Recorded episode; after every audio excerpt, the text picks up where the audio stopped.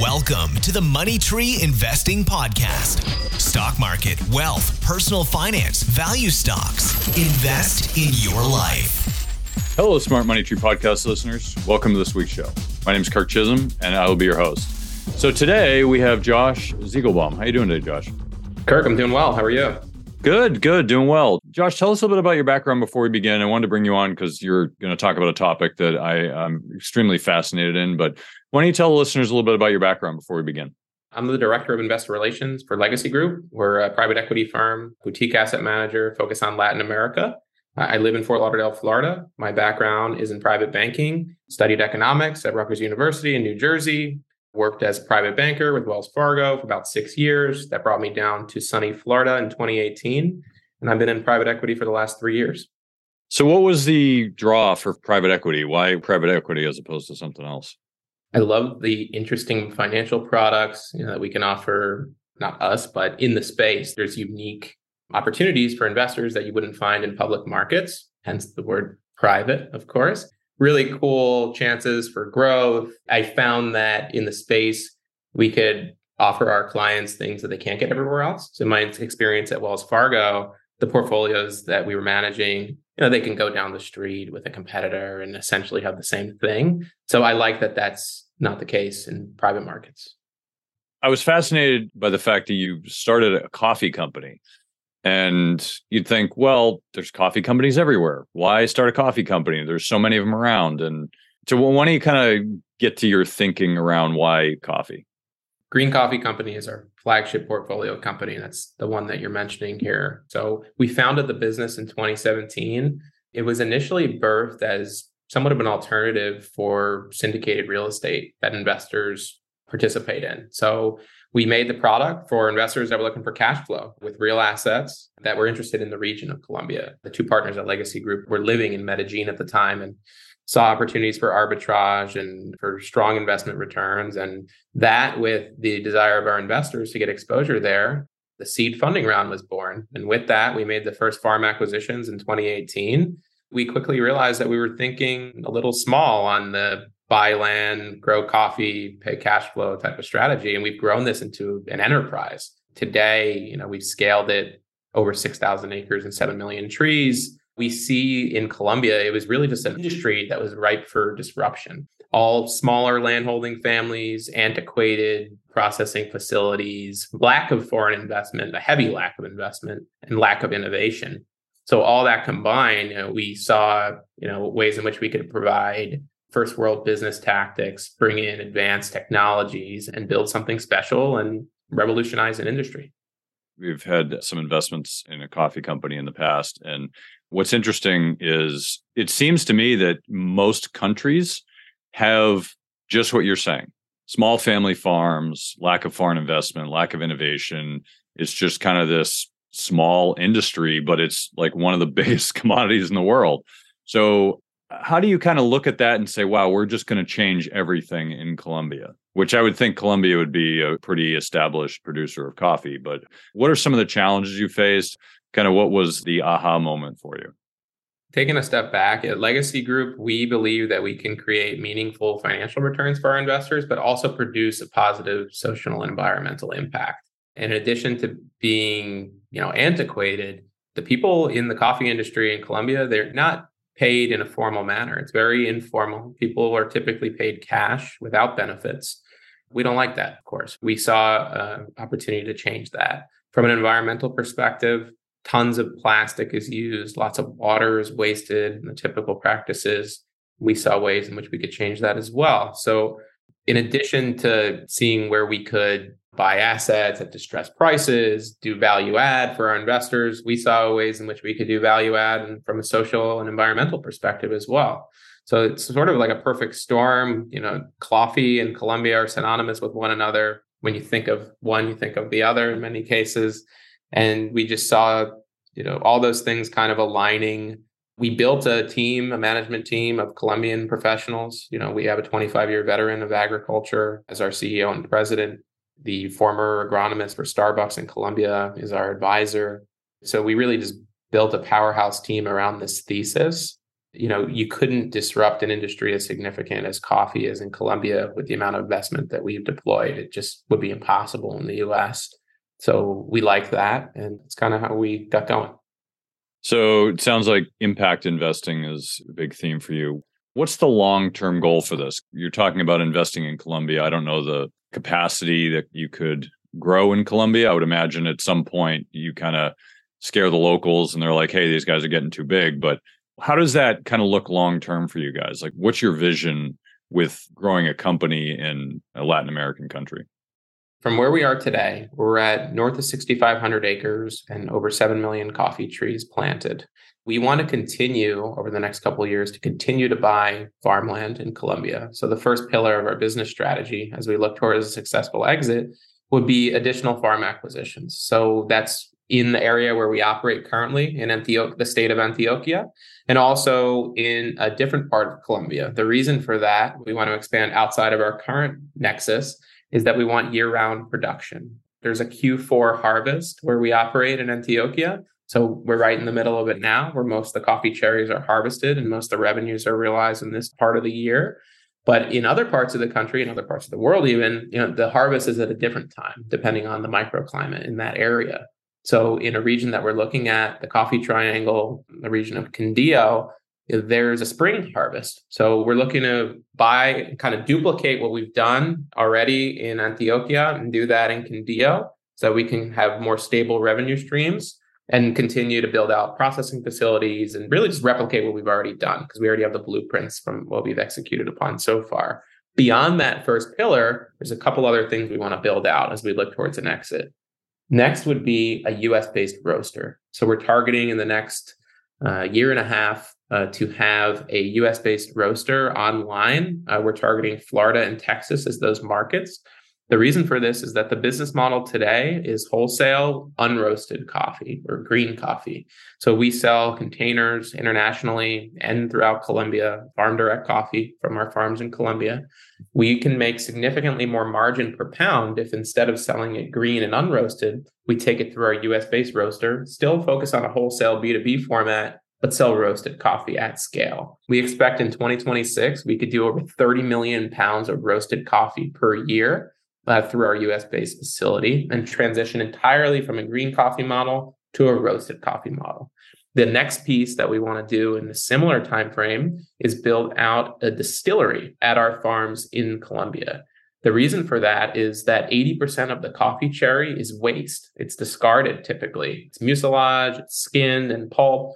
The coffee bean that we drink and know is only 20% of the actual cherry, and it's used for coffee that's sold as a commodity. So with that waste, uh, we're conducting research and development. We've ordered distillery equipment so we could turn that waste into ethanol and then other spirit products. So we're looking to birth an entire new revenue stream from the waste of coffee production. With those acquisitions, with the US roaster build out, and with the byproduct initiative, we expect that the company will be in a position for a sale or an IPO in 2026. That's our medium term business strategy and, and, what we're laying out for our investors today. So, are there any other companies doing like distilling the waste from the coffee cherry? Because I've never heard of such thing, and it's interesting to me that that could be a thing. It does exist. There are companies that make coffee cherry vodka. There's a company out of New York that we're aware of they don't own the farms though. So there's no one that's like that we're aware of that's a producer of coffee at scale, at origin, who's doing this. The use of coffee byproducts for certain products is something that's known in the market for certain cosmetics or food and beverage products or even vodka. It does exist, but no one's doing it at the scale in which we're talking about doing and doing it at the facilities. There's like a very short shelf life of the byproduct waste before it starts fermenting on its own. So having the facilities with all the waste spitting off and going right into a distillery, we don't know anyone that's doing that to the capacity that we're talking about. So how does that taste? Is that something that would be appealing to people? Because I've never tasted it, so I don't know. It could taste just like regular vodka. One question that kind of comes to mind because I know that from my experience with the other company, a lot of the farms that they acquire the green beans from, how shall I put it? They're squeezed on a lot of different angles. And They have co ops in a lot of these areas. They have to borrow money to get the farm done. So they're constantly in this negative cycle that they can't get out of. And, you know, they're not paid all that much. So if you're looking at impact investing, like how would you look at a situation like that and fix it? So we actually have a coffee cherry buying program. In addition to what we do at our farms where we produce our own coffee and we run it through our facilities, we have enough capacity in our processing facilities in our wet mill to process additional cherries from local neighboring farmers. So we set up a hub in Antioquia. It's a buying point. We update the price based on market and, and we pay fair prices for high quality coffee cherries from local farmers. We've created a safe outlet for them to come in, get paid, and we pay them into bank accounts or with check in a timely manner, not in the way in which you're saying, where they can get paid upon delivery in this case. And people love it. We actually have a whole video on this on our YouTube channel on the coffee cherry buying program and the impact that we're having in our community. So another thing that cropped up in a lot of my conversations prior is equality. From what I've heard, a lot of the bigger companies they don't have the capacity to deal with top quality because the volumes are so high that they just have to take whatever's there. And so a lot of them have questionable quality in terms of the coffee beans. So how do you manage that quality? So we professionally sort the coffee cherries in our facilities. When people come in with cherries to sell to us that we're not familiar with, We'll carefully analyze them. We'll do tests. We'll do cuppings. There are coffee professionals on site that are handling the buying process when it comes to third party to make sure that it meets our quality standards. We focus on a specialty coffee product. So, with the Specialty Coffee Association, there's a rating scale. Based on that scale, you can determine if you have commodity, specialty, ultra premium. We're in like the 84 to 87 range on the SCA scale, which is a high quality premium coffee that you could sell above commodity but we analyze it at site at our facilities and then even with the batch if there's certain cherries that are not to the same standard as others they're sorted out in the process before we bring it all the way down to a green bean and I know another issue that came up, just going down the impact approach here. Another issue that came up is a lot of these farms are widely dispersed and they don't necessarily have access to main infrastructure. So, like in Brazil, you might be in the forest somewhere. There's no way they can get that upriver all that easily. So, you know, a lot of these farmers just never get access to the markets because the infrastructure is not there. So, how do you deal with that aspect when it comes to coffee? That's definitely an issue in Colombia. Access to roads, access to infrastructure where you could process the cherries, where you could sell them. That's a concern and, and one in which we're solving, at least in the region where we operate. So we build roads where we need them. We're buying farms in consolidated areas and we're building a next building them around an operating nexus. So we'll have the facility that we process the cherries. We build that in like a hub in the center of a farming group. So we basically tailor the acquisitions and all the facilities to our specific needs, and we'll build roads when necessary. There's also like aqueducts, which can transfer cherries from maybe one mountain to literally another one because it grows on mountains in the region in which we operate. Farmers or pickers can take the cherries that they picked for the day or part of the day. They could pour it in an aqueduct. It could transport it to another part of the topography there. So that's also a method that they use in Colombia to transport cherries. A lot of it's pretty old school. You know, there's people on horses going up mountain. It's all hand picked, but it, once they're off the mountain and they have the cherries, you know, there's roads and infrastructure in place in order to cart the quantities that we need to our facilities. Juan Valdez and his mule. What was that coffee company as a kid that they had? I think it was Juan Valdez. He had this mule and he was pulling his coffee. I forget who that was, but I remember it visually. That is real. I tell you that. so you went in, you created this company, you had an idea. Let's talk about kind of how you went about this. I think it's instructive for our listeners to kind of understand how you'd think about starting a company like this. Like, what are some of the big issues that you addressed and some of the challenges and then how did you necessarily address some of them the ones you could address? It's important to know like this isn't something that could easily be replicated by someone. You have to have relationships with farmers with landholding families. All of these purchases that we've made all the acquisitions to get up to the landholdings we have it's all off market. There's no mls like there is in the us where you can search properties for sale or there's no like CoStar for commercial where you could find all of the available farmland in Antioquia and then take your pick. Like it's very much relationship driven. So we'll have ongoing conversations with landholding families for years in certain cases, months in other cases. We speak in person. So you have to go out and negotiate with these people, speak to their uncles, to their cousins, brothers. Like it's a whole production in certain cases, and it's very much relationship based. So you need to have boots on the ground in order to execute on something like this. And we have just that through Legacy Group and through Green Coffee Company. As I mentioned, the two partners at Legacy Group live in Medellin where our operations are and you know our management team that we've hired on the ground at the facilities they're very much colombian so we have relationships that we built up over years we built a reputation of the go-to buyer in the region that we're in so at this point people are coming to us with offers of hey i have x amount of land there's this many trees on it i want this much or can you make me an offer we really just grown to that over time you know it's taken a while to get to that point but in order to execute on something like this, you have to be on the ground. You have to understand the local market. Things work a bit quite differently than they would here in the US. So, you know, if someone is looking to do something like this in another country, you have to live there or have senior people living there, at least in my opinion, to be successful. This isn't something that you could do from an office in New York and hop on a video call once a week and kind of tell the guys what to do. Like you have to be there and very much understand the local market. It's also relationship driven, not just with the acquisitions, but in government as well, and with key figures when you need to get things done. So we built great relationships with the governor, with the mayor. We had an inauguration event with senators and congress people. You know, we're very much known and respected in the industry. We're the largest employer in the town in which we operate things move slower in Colombia than they would in the US. So you need to understand that and navigate it. So a lot goes into this, a lot of thought and calculation from both acquisitions and operations. But that's a bit of like an overview of how we were able to um, get things done at Green Coffee Company. It sounds like having those relationships is kind of what makes things move. I mean, you hear the stories about when I was a kid where they had drug problems, and I know Colombia has come a long way since then. I have a lot of friends who live there, and they say it's like one of the best places. It's really safe.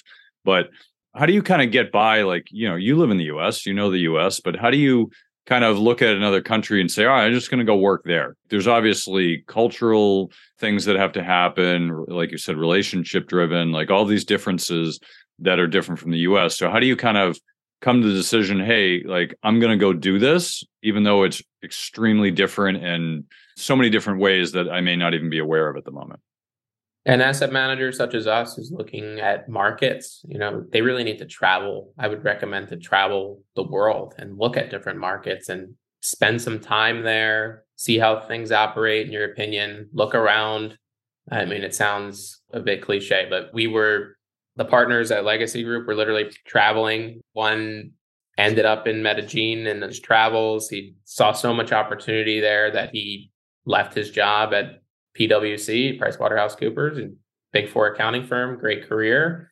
and kind of gave up everything to start the business down there because he saw such ripe opportunities for arbitrage, such a lack of almost transparency in the market and high amounts of growth potential, at least. You know, a lot of that's been realized now. There's also things like exchange rate differentials that you can look at. So, a market such as Colombia, we're at like 5,000 to 1 exchange rate, Colombian peso per US dollar. When we started this project, it was under 2,500 to 1. What that means is our buying power has doubled in five years' time. Every dollar invested in the business by our investors can buy twice as many assets as it was able to just a number of years ago. So we couldn't forecast that, but there's the exchange rate piece as well. So if you go to a market and you see, wow, the real estate is half the price of it is in the US, but I can grow a commodity that's sold in dollars, such as coffee, that creates a unique effect where there's arbitrage on what you could buy you know the commodity being sold in usd makes a big difference you know we're bringing investment in dollars so that stretches further there's a lot of different factors. You know, the political climate is another, of course. Colombia, you mentioned there were some issues a number of years ago. That's very much been cleaned up since then. You know, it's a democratic, open for business country. You know, it's very much capitalistic. And we've seen that, you know, a lot of support on foreign investment coming in and on making things happen in the industry. But a lot of factors to look at, I would say, for investors to consider. I mean, obviously, this is a business, but you also mentioned farmland a few times. So, can you talk about how you're looking at an investment as a company, including farmland? Because farmland itself is an investment.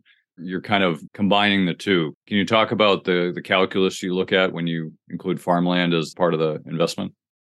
The company itself is balance sheet heavy, like it's real asset backed. So as capital comes into the business, we use it to buy farmland and build processing facilities, which is one of the reasons investors love this, of course, is because it's real asset backed. In terms of our calculation on how we go about that and what we look for when we diligence different farms, you know, we'll look at things like cost per acre and what we typically see in the region. We look to see if there is already existing coffee trees on the farmland or if they all need to be planted if there is coffee, how built out is it? What stage in its production cycle are we at? How much value add is needed to get it to full capacity? And how much time will it take in order to make that happen? We'll run an analysis on payback period. So if we invest X, how many years will it take to recoup that investment in terms of production expected on that particular parcel? So there's a careful analysis in that regard. And what's our payback period? What do we typically pay? How much work needs to go into stabilizing the land. Is it in a region that makes sense for us? Can we get access to our operating nexus in order to process? Are there roads? Kind of things of that nature is what we look for. Yeah i know. To me farmland is kind of one of those assets right now that's going to do really well in the next decade just based on macro factors going on and and the markets have changed quite a bit in the last 12 months although i think they'll continue to change. So it's interesting that this is part of the investment itself. Now, what are some of the risks if you're looking at an investment like this? Obviously, you're taking a big leap unless you know the area and you're from the area. What are some of the risks involved with this? How do you do risk management on an investment like this? The largest risk in any agricultural related investment would be weather, in our opinion. So you can mitigate that as much as you can attempt to, but you can't reduce that risk to zero for weather. So it can affect a given harvest in a particular year or in a number of years, and it could take your revenue model, kind of flip it or skew it to be different than you expect.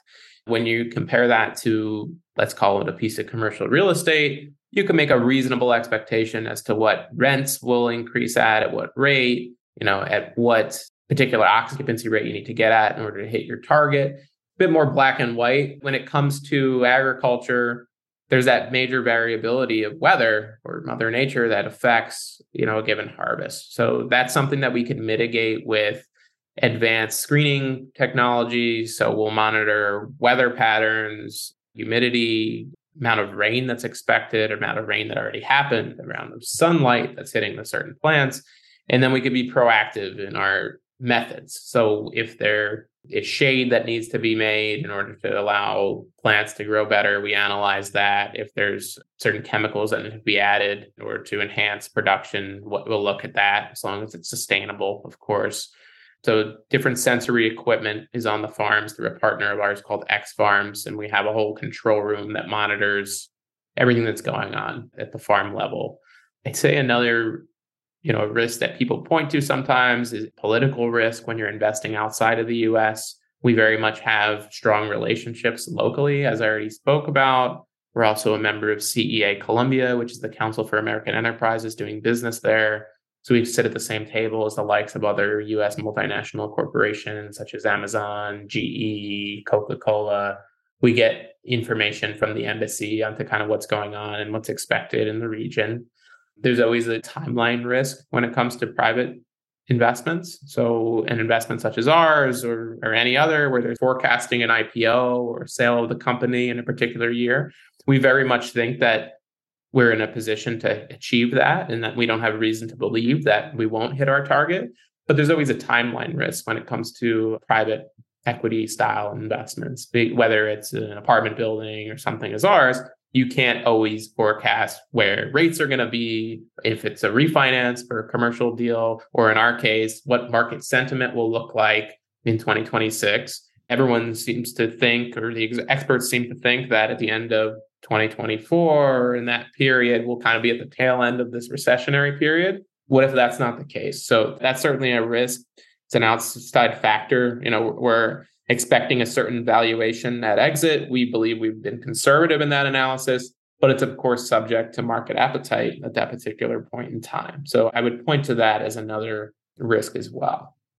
In terms of the financial aspect, you're going in, you're thinking, hey, I'm going to start this company.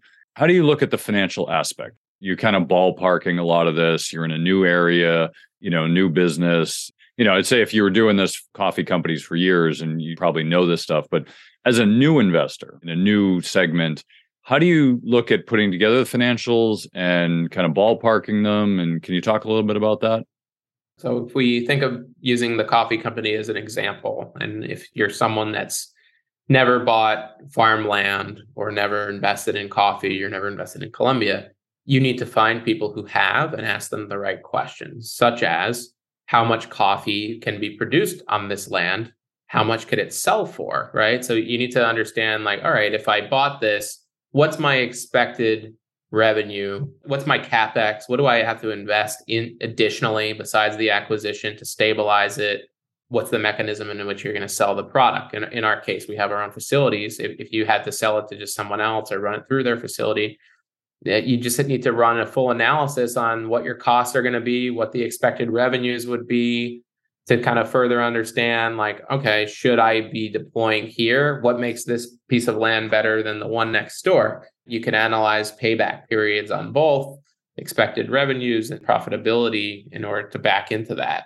Once you've been doing it for some time, you can use historical data from your own farms or your own assets, you know, maybe this is a different asset altogether, you could use your historical data and then see like, okay, well, typically I need to invest this much after in this scenario, typically our harvest is this much per acre. What does that look like? And then when you're building out financial models for investors, you need to take all this into consideration. So, where do we see revenues going if we deploy the capital in the manner that we're telling you?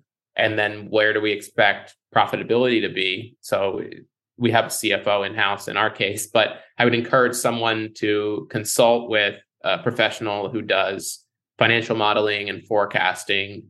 Definitely a team effort, put it that way. And you need to build out that team, whether it's acquisitions or the analysts or kind of the whole nine there. I know that's kind of touching on it a bit loosely, but a lot goes into it. And if you don't know the answers, someone else does. So I would encourage someone, if you're operating in a space that's new to you, to seek out those who are successful, take them out, spend time with them, try and pick their brain and see if you can get the answers you need to be successful.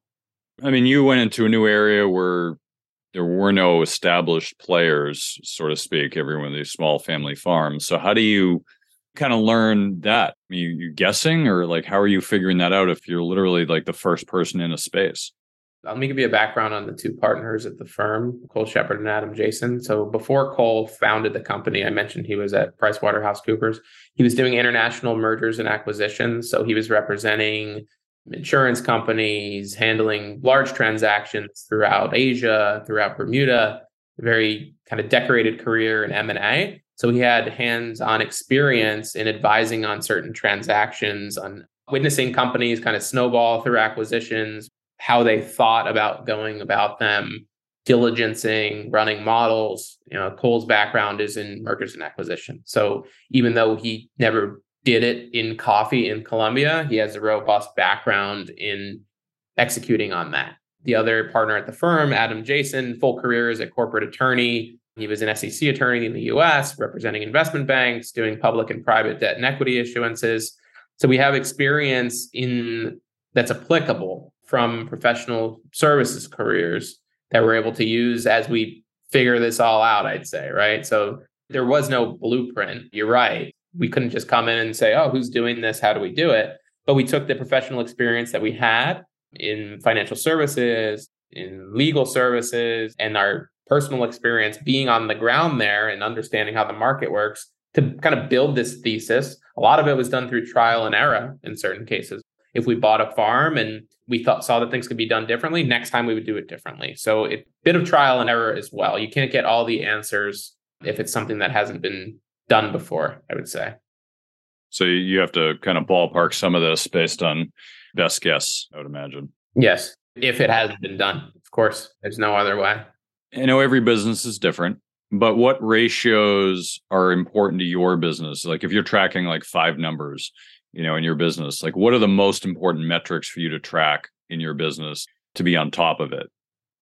Acreage, so number of acres, number of coffee trees, revenue, net income. Those are very important to us. Expected exit multiple. So we can forecast where we expect profitability to be in the future and then back into an exit valuation or suggested exit valuation. So just to recap, number of acres, number of trees, revenue, profitability, and forecasted exit multiple. I'd say are the five important to us as we model this out and drive the business forward for our investors. So, looking at the exit, how is that multiple evaluated? Are they looking at capacity, trees, revenues? How is that typically analyzed? In our current financial model, in our Series C presentation, it is a price earnings multiple. So we've backed into where we expect revenue to be in 2026 based on all the verticals we're building out, where we expect to deploy funds. So we expect to do 266 million in revenue in 2026 produced $60 million in net income on that. And we applied a multiple of 20 to that 60 million, which is how we backed into an expected exit valuation of $1.2 billion. We're using a PE multiple, so a multiple of earnings. Uh, the 20 is a historic multiple of the S&P 500. Being a smaller cap company, you know, comparing it to maybe the Russell 2000 would be slightly more appropriate. The valuations tend to be richer north of 50, but we wanted to be conservative in our set of assumptions and we use the historic S&P 500 multiple which isn't what companies see in an IPO exit usually. You know we're talking about blue chip mature companies in the S&P but that's how we calculated our expected exit valuation of 1.2 billion is 20 times 60 million in net income expected in 2026 well, in the interest of time, we got to wrap it up here. But any final thoughts from you, things we missed, and where can people learn more about you and your company? We didn't talk too much about the, I guess, investment structure, but it's a US investment structure. It's open to accredited investors. We have a $100,000 minimum investment. We're currently in the Series C funding round for the Green Coffee Company. Proceeds are used towards the additional farm acquisitions that I mentioned, the build out of the US based roaster and the build out of the distillery in Colombia. We're forecasting a 64% IRR for investors through 2026, an 11x net equity multiple on invested capital. So, definitely a very rich return profile forecasted for our investors. It's a real asset business, balance sheet heavy. We've grown tremendously over the last couple of years. I encourage you to reach out to me if you want are interested in learning more or investing with us. You can find us on our website at legacy-group.co, or you could send us an email at investor.relations at legacy-group.co. I'd love to get in touch with you. Is inflation getting you down? Do you feel like your money is worth less every time you open your wallet? Is shrinkflation frustrating you at the grocery store? Well, I have an answer for you. We're giving away free money. That's right, I said it free money. I feel like I'm not doing my job to create inflation. Why does the government get to have all the fun? What can be better at increasing inflation than giving away free money? No, I'm not an employee of the Federal Reserve. And no, I'm not an employee of the US government. And no, I am definitely not printing it myself. But it is free. What more could you ask? Well, you might ask, is the money real? Well, yes, it is. It's totally real. I'm holding it in my hands right now. See? Oh, Wait, actually, this is a podcast. You really can't see me. Well, either way, I'm holding it in my hands right now, and I want to give it to you. If you want some free money, please go to moneytreepodcast.com forward slash free money. Follow the instructions, and I'll mail some to you. Enjoy your free money today. I'm not with the Federal Reserve, so I only have a limited supply. This offer is good until I run out. Go to moneytreepodcast.com forward slash free money today to get your free money. All right. Well, that was a great interview with Josh. Really appreciate him coming on the show. Now we're into the panel portion of the show. We have our very own Barb Friedberg. Hey, Barb. Hi. Hello, everybody. Happy 2023. We're taping this just after Christmas and Hanukkah. So we're all just sitting here talking about the gifts that we got and the fun that we had over the holidays. So hopefully everybody else did. But you're all listening to this in the middle of February, so you're not going to really care. all that's left are the bills. Yeah, I actually just got a text from Doug. He said he hurt his elbow playing tennis. Which is maybe the problem because he's in Minnesota playing tennis. I mean, he plays tennis in Minnesota. Let's hope he was playing indoors, but anyhow. Let's wish him all the best. So, Barb, what were your thoughts from the interview? You know, although I'm not a coffee investor and know absolutely nothing about that alternative asset class, it's always interesting to learn about the process that people go through in number one, starting a business, and number two, marketing it to investors. So I think, you know, it was interesting. And it sounded like they have their feet on the ground, their heads on their shoulders, and are really doing the homework and doing what they need to do to be successful in that business. And for investors who are interested in alternative investments, that's an example of an alternative investment. So what about you, Kirk? Thoughts on, you know, is that something that you or your clients invest in? For those of you who know me, I love alternative investments. We our firm specializes in alternative investments held in retirement accounts. So if you wanted to buy a horse or a house or gold or fishing rights or private business inside of your IRA or 401k, we can help you do that. That's what we are good at. Earlier in my career, we did mostly traditional investments because that's what the industry had and that's what the industry offered and that's what we knew. And the industry is built around that.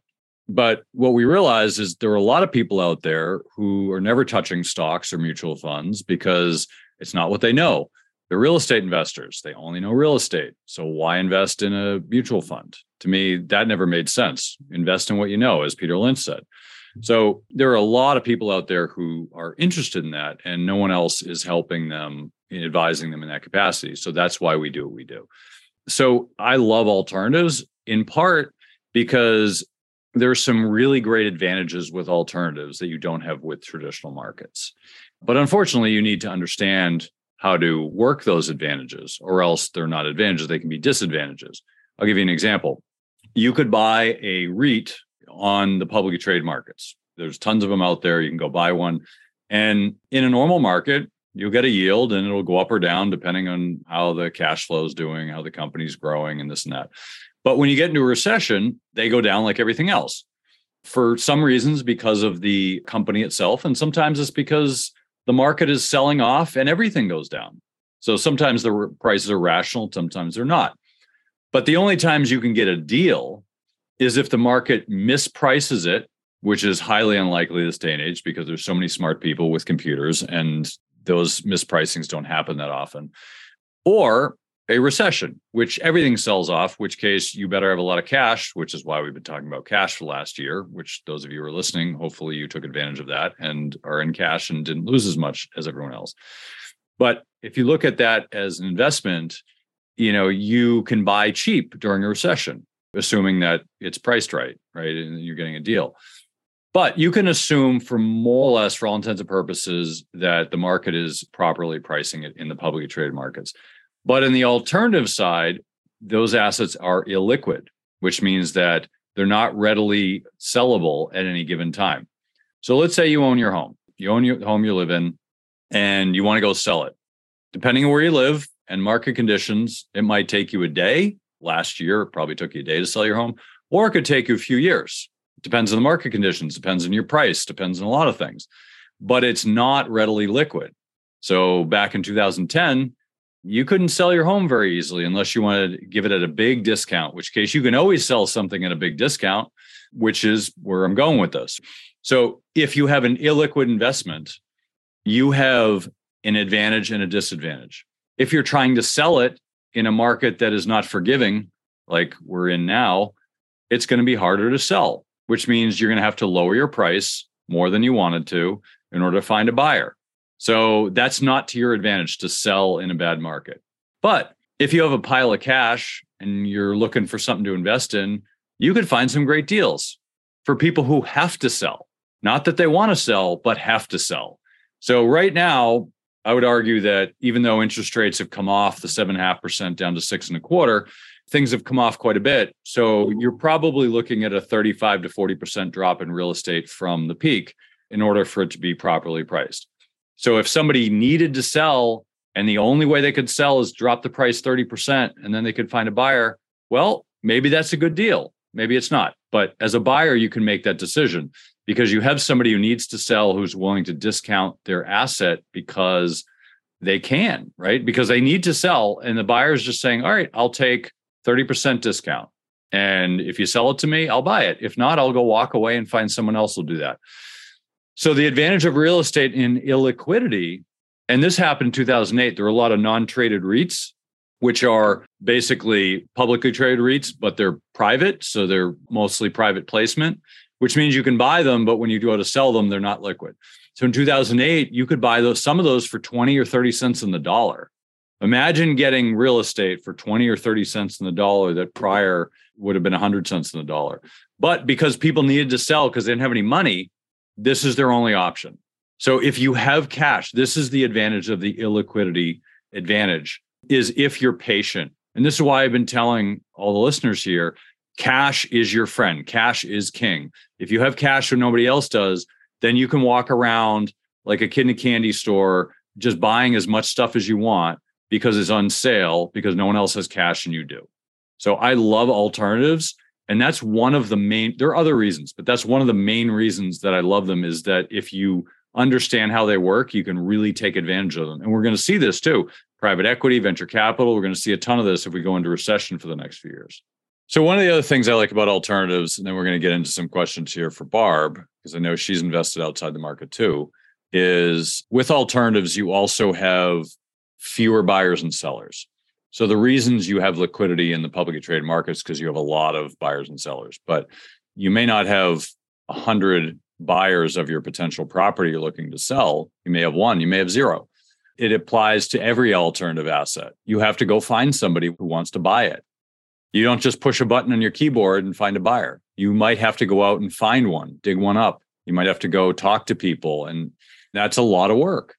Is it worth it? It could be. It depends on your asset, depends why you own it. Do you want it for cash flow? Do you want it for appreciation? These are all important questions you need to understand. I love alternatives. On the other side of it, there's some challenges. And if you don't understand how to work those challenges or what you're signing up for, you know, you could be in for, you know, a big headache. Barb, I mean, from the interview, we obviously talked a lot about coffee. And as you can tell, I love coffee as an investment if it's done right. Everyone loves coffee and it's funny because i don't even drink it and i still think it's a great investment so. But uh, that's another story. So when you're looking at investments like this listening to josh talk about it like how does this rub you when you're thinking about alternatives investing outside the market? Just what's kind of your first impression from listening to the interview? Is this something that's appealing or not appealing or how are you thinking about it as an investor you have to know who you are.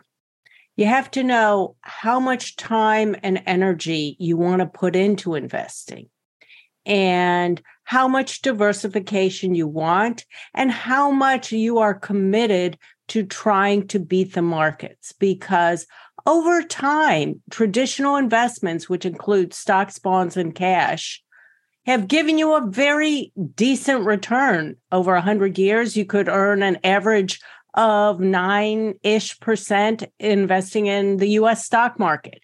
You could earn roughly 5% on the bond market and cash. Well, you know, barring the prior 10 years, you could get a couple of percent on cash too.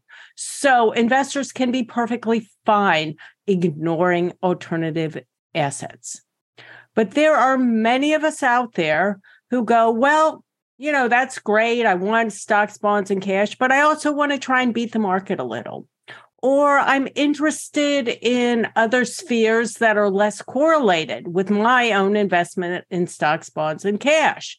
And so I'm going to delve into alternatives. And what you have to be prepared to do is do a lot of research because the way you get access to an alternative, for example, let's say you want to invest in debt, not bond debt, but peer to peer debt. There are tons of companies that will enable you to invest in a whole variety of different types of debt, promising you can get 8, 9, 10% return. And you think, hey, that's cool. Why not? Greater default risk you have to vet the platform. Many of these peer to peer debt platforms have closed.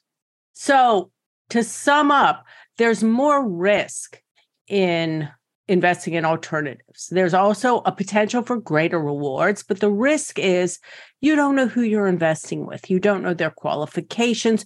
You don't know if they are a good manager because when you invest in alternatives, you'll typically invest in either a private equity fund, a private real estate fund. Today, there are a lot of crowdfunding apps out there that promise to give you access to venture capital and private equity for, you know, small amounts of money. But you really have to know there's tons of people out there that are starting these funds that don't have experience. I mean, all you have to do is look at the recent FXT debacle where Sam Bankman Fried, he was a crypto genius. And I would actually put crypto in an alternative class. It's certainly not a typical investment. It's actually, many would say, not an investment at all because it has nothing backing it. But neither does the dollar, Barb. okay. But you've got a lot more people with confidence in the dollar than you do with confidence in crypto.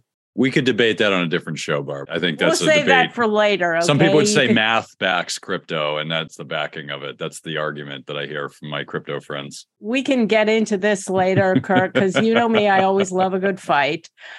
But what was I talking about? Oh, the risks. So, as Kirk mentioned, alternative investments are less liquid by and large. Many times you're going to lock up your money for five or 10 years. That's great if you end up getting a, you know, a 30, 40% average annualized return. It's not so great if you want to sell and you need the cash you really have to vet the managers. And that's where I get into personally a little bit of trouble because I am a little hesitant to invest with someone that I really don't know well and who I don't know their track record well. And not only do you have to believe what they have written, because everybody's got their stuff online and is it true? Is it not true? You can put anything online. So, that, in my personal view, is one of the most scariest things of investing in alternative funds. Peer to peer, higher returns, maybe. Lockups, depends. So, like I said, summary you can do fine with stock bonds and cash. If you want to take some of your money and you want to delve into alternatives, you want to make sure that you do your homework. Don't go on my brother in law, Joe said this is a good investment, so let me sign up. You have to be prepared to sit down with those documents. And oh, one more thing about alternatives they don't have the type of oversight. They're not as regulated as our typical stock, bond, and cash markets. So that's my wrap up, Kirk. I wanted to talk to you some about something you were talking about, Barb, which is bonds or fixed income investments. When you look at alternatives, there are a lot of those too, and that's actually one of my favorite. Is looking at we look at private mortgages or private notes because they're simple. If you're investing in a piece of real estate, it's a business. As Barb knows, I mean, Barb used to own a lot of real estate and it's a business. It's not a passive investment. There's nothing passive about it. You're pretty active. But if you look at a note, you get all the benefits of well not all the benefits of real estate you get some of the benefits of real estate and it's backed by a mortgage and you're getting a fixed rate of return which in many cases could be higher than you would get on the property i personally like it and you don't have to fix toilets no tenants and toilets you basically collect your interest payment every month and that's it But how do you buy those? Tell our listeners where can you get those? Let's say I hear you and I'm very familiar with notes as well. Tell our listeners where can they buy those with the assurance that it's a legit operation? It's a good question. there's no assurances. It's not like a stock where you said, oh, the SEC has vetted this company. And even then, the SEC is not vetting the company. They're just saying, hey, they've met our standard. This doesn't mean we approve of them. It just means we've met our standard of filling out these forms and these other forms and these other forms. It doesn't necessarily make it a good investment. And I think we all know the story of WorldCom, Enron, Lehman Brothers, Bear Stearns were all legitimate companies that end up going bankrupt. If you look at these investments, it's like buying a piece of real estate. So you buy a piece of real estate, you have to do a title search. Actually, you don't have to do anything. You can just have somebody sign the document, sign the deed over to you for money. But what we traditionally go through is we go through this process, right? You go through an offer, you go through a P&S, you go through all this process to work through all of this document. There's a lot of documentation that's necessary. And one of those is a title search to make sure that the seller actually owns the property. If I just said, "Hey, you want to buy this property from me for like a hundred dollars?" You'd be like, "Yeah, of course I want to buy it for a hundred dollars." And you give me the hundred dollars, you find I don't own the property. I've heard a lot of stories similar to that. One funny story: a guy was telling me how he was renting property. It was a loft building. You know, there's an ad in the paper and said, "Oh, you can rent this loft for a thousand dollars a month," and it was normally like you know fifteen or two thousand a month or something like that. And he said, "Wow, that's a great deal." So he did it with a few of his buddies, and he rented a loft. And he thought it was odd because he had to drop the rent check in the mailbox every month and somebody would pick it up. Well, one month he dropped it in there and nobody picked it up. And then come to find out that the person who had been paying didn't actually own the property. It was like abandoned. I don't know if it was technically abandoned, but basically it was kind of like an abandoned property. Like nobody was maintaining it. It was, it's not like the lofts we see nowadays in Tribeca. This is like a true like industrial loft Anyway, the point was is they didn't own it. The guy was just basically scamming people for checks, saying he was renting it out for somebody to own. So it always makes sense to do that kind of research, and most people don't because no one's told you had to. But with private notes, it's a legitimate process. You're basically lending money to somebody off a piece of real estate. You're putting that debt and you're backing it by real estate. So you go to the, I mean, I don't do this, the attorneys do it, but you basically put a note, attach it to the piece of property, the registry of deeds. So if anyone tries to sell the property, they can't without paying me off because this is at the registry of deeds. So it is a clear title and everything is above board. That's another reason I like these is because you have the registry of deeds as a way to check. So if I was to loan you money off of MRI equipment, medical equipment, I don't know that you own that. And maybe there's some way to check that. But basically, for most stuff, if you were to loan it off equipment or a car or whatever, there's different systems. Real estate is the best system, but if you were to loan money without any backing, where do you put that? Now there are places, but the point is, is it's harder to find this stuff out. So when we're loaning money, we actually have developed relationships with certain people that we know we've worked with for like 10, 20 years. And we know them, we know the risks they take, we know how they do business. We trust them because we've done business with them for a long time they don't send us garbage and we don't take garbage. So it's really a good fit. And they're honest with us. They'll tell us, no, this isn't a good deal. This is a good deal. For the last two years, they haven't done any deals because there's no good deals to be had. They're just not out there. Everything's too expensive. But for most people, if you wanted to find one of these, you would have to find a marketplace.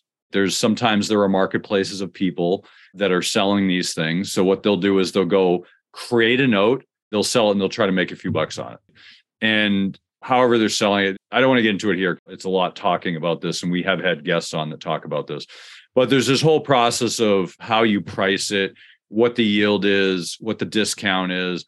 And the point is, is what you're trying to do is you're either trying to get interest or you're buying it with very low risk where you have a 90 10 or a 1090 mortgage. So you have 90% equity, 10% debt. Well, there's very low risk there they're going to pay you off because otherwise you're going to get their house for 10 cents on the dollar. So they know that. So that's very low risk of them not paying you. So you want to find deals that are low risk that pay you good interest. Now, there are some people that are loan sharks and they'll effectively take any deal as long as basically the collateral, which is the real estate in this case, the collateral is what happens if you don't pay. If I loan you money, Barb, and you're going to give me a mortgage on your house and let's say I'm going to loan you 10%. and you're going to take it and then you don't pay me. So now I can foreclose on you and get your house for 10 cents on the dollar. That's very unlikely you're not going to pay me because of the nature of that setup. But it's possible that somebody could do that, which means that my security is strong. I know you're going to pay me because you don't want to lose your house for 10 cents on the dollar. That would be really silly. So I know you're going to pay me. But if you don't, I'm definitely getting my money back for sure because there's a lot of equity in that house that I can use to get my money back. So when people are loaning out money, the security or the collateral is really important. And you want to make sure that collateral is solid and it's not flimsy. So some people would say, oh, I'll give you an 80 20 because the banks do it. Yeah, but what if the real estate market goes down 10 or 20%? And what if you can't sell it? What about the cost? And what about this? And what about that? And people don't think about that. So you can go to a marketplace. Most people that are selling these, they're buying them and then selling them to someone else. And maybe they're a good deal, maybe they're not. You always have to be wary of that. But go to a local real estate meeting, real estate meetup, one of the NERIG or the, the REIG, I think is what they're called, real estate investment groups. They're all over the place, all over the country. There's going to be some sharks there, so you got to watch out. But there's also a lot of just mom and pop everyday investors that are looking to to get rid of their notes or whatever they're looking to do. So it makes sense to understand what you're investing in. But with these notes, there is definitely risk. But once you do your homework up front, most of the work is done because there's not much you can do after that. You just sit there and collect your checks unless they don't pay you, which case you got to do more work. But otherwise, you do all the work up front to make sure that it's a good risk, it makes sense. And if something goes wrong, and I always price things in as if something's going to go wrong every single time. What if they don't pay me? What if something goes wrong? How's it going to work? And if you know that, everything else is easy. So that's how I look at it. So, Barb, you said you've done some of these notes, right? No, I have not done notes. I've done a lot of real estate investing. I've fixed and flipped. I've managed large apartment complexes with my company has with a management company. And I have actually the beginning of my career in my 20s i was a real estate agent so i was also involved from that end from buying and selling i've owned real estate I love real estate as an alternative asset class. I think by the nature of it, first of all, there's a limited amount of land. So whenever there's a limit on the supply, ultimately the price will go up.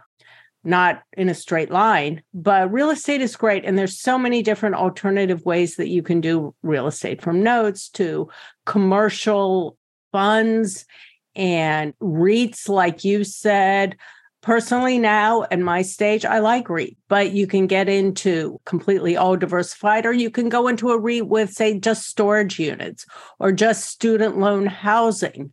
And for people that don't want to do all the due diligence and just want to do some minor research and don't want to check out these private managers REITs are a decent alternative if you want cash flow and growth real estate, I would say, is probably the biggest alternative investment class there is. A lot of different ways to get involved.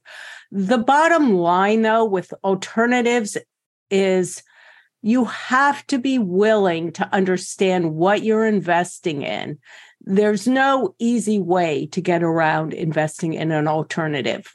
You have to know who is selling it, what the platform is, what is the potential return and that was one of the things with Josh. He talked about the coffee offering and he said, well, we're expected a 60% return. Well, anytime I hear a 60% return, I think, well, tell me about the downside. Okay. Because that is way outside the parameters of what a typical investment return will offer. I'm not saying it never happens, but I am always speculative when I hear, you know, high double digit returns you raised a great point, Barb, and I want to kind of ask you some more questions about it. So, if you're looking at investment, and the way I look at investments is you look at investment, you look at everything else. And if something seems off, the question you should be asking is, what am I missing? Because the market is more or less efficient. It's not completely efficient, like the textbooks tell you, but it's more or less efficient. So, if you see like real estate 10%, 10%, 10%, and then you see 50%, you got to ask yourself, why is it 50%? Because if it was 50 someone else is going to pick that up so it's something like this It raises the question, though, Barb, because this is a private company. So I know they're investing in real estate with farmland, but it's a company. So companies come with their own set of risks. Would you consider investing in private companies? I mean, knowing that there could be some great returns ahead and obviously some risks as well? Many people do that, and many people are very willing to do that. And it depends on your own investment philosophy. So maybe 20, 30 years, I might have gone that route. Right now, no, because the stage of life that I am in now is I want my investing to be less time consuming. I want my investing to deliver a certain rate of return, cash flow with modest appreciation. I'm not looking to beat the market. I am looking to just match the market and spend a small amount of time on my investments as I can. So for me, that's a no. I have a lot of friends who do venture capital, who do private investing. And what they say is the rule of thumb is and what the common theory is you can't invest in one company because that is way too risky. You have to, if you're going to get into private investing, you have to have at least 10 private investments because in the most case, you're going to have a lot of losses. It's just the nature of private investing. But if you have one winner, that can outweigh all of your losses. So I can't even remember what you asked. Oh, you asked me, would I invest in that? So for me, no, but it's not to say I don't think it's a legitimate route for someone who really who was interested in this niche of the investment markets. It's legitimate but it's much more time consuming. It's much more active. And I have to tell you, most of the apps that I look at, I review a lot of these apps that are open for both accredited and non accredited investors. And I look at who's running them and what their experience is. And I'm appalled at the paucity of experience of some of these people that are good salespeople, good marketers, but don't have the chops to manage these types of investments.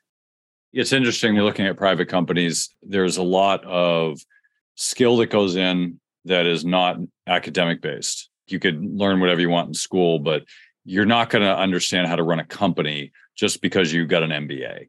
It certainly will help. It's better than nothing.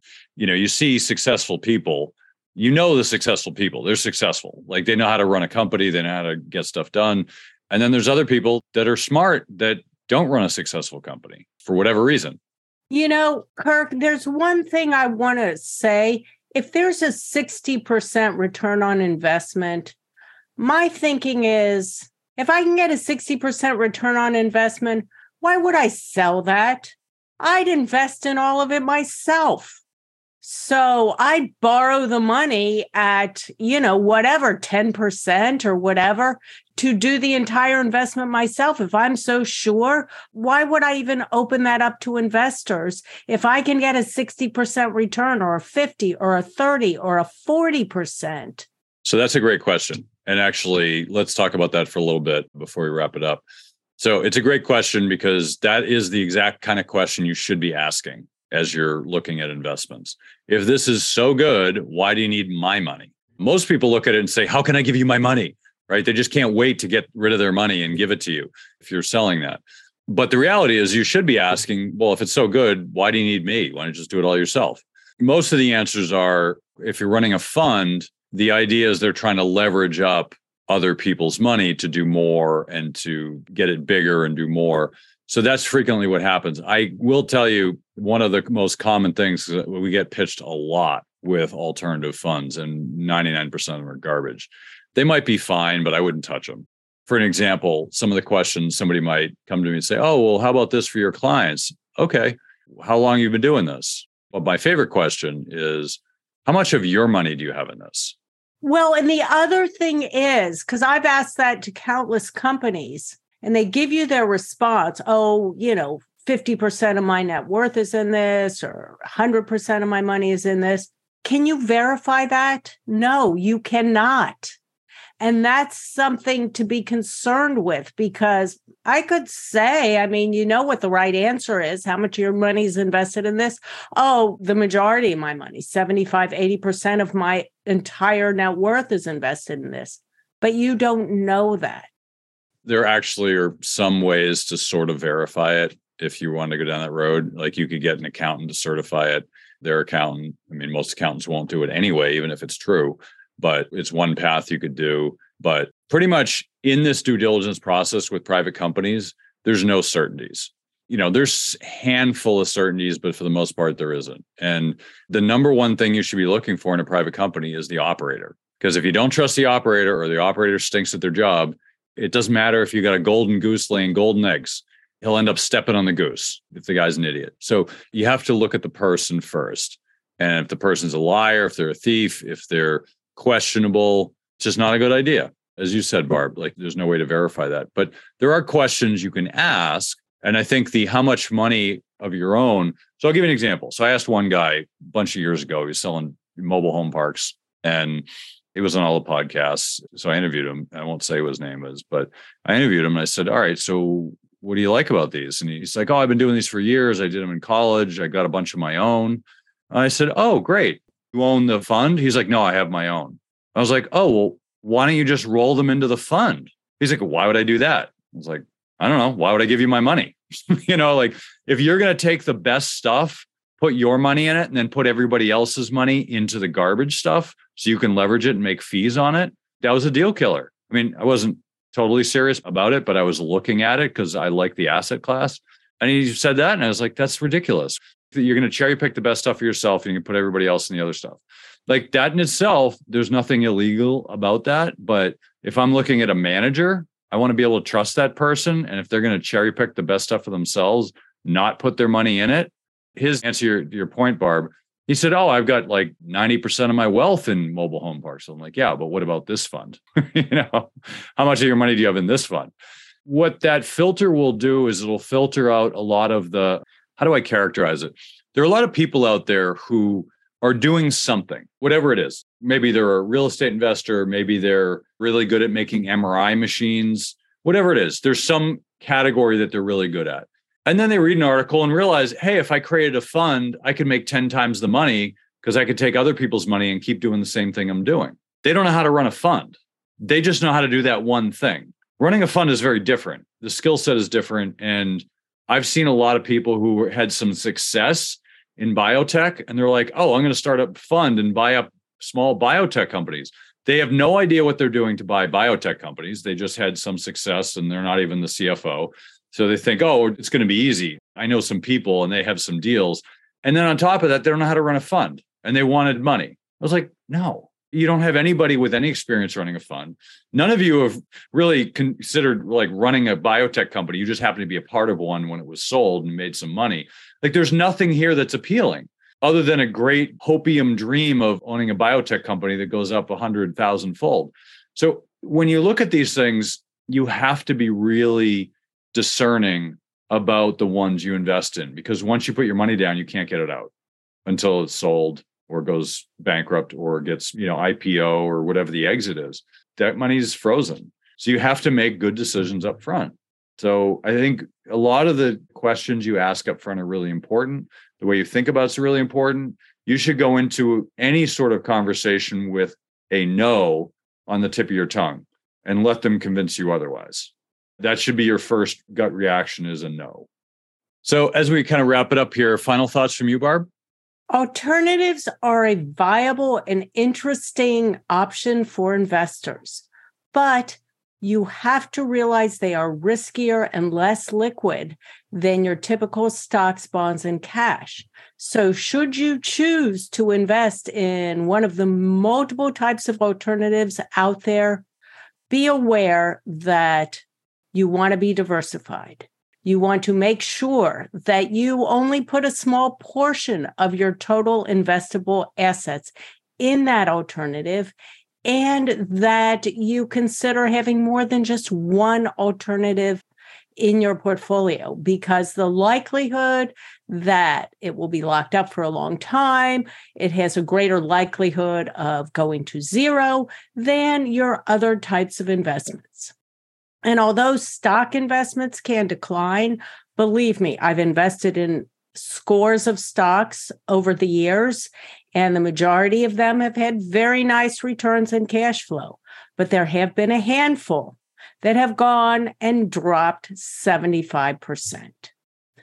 Has it freaked me out? The first time, yeah, a little. But over the long haul, no, because I knew going in that was a possibility. And I also knew that I didn't invest more than I was willing to lose in that singular investment. In other words, I just invested a small portion of my investable assets.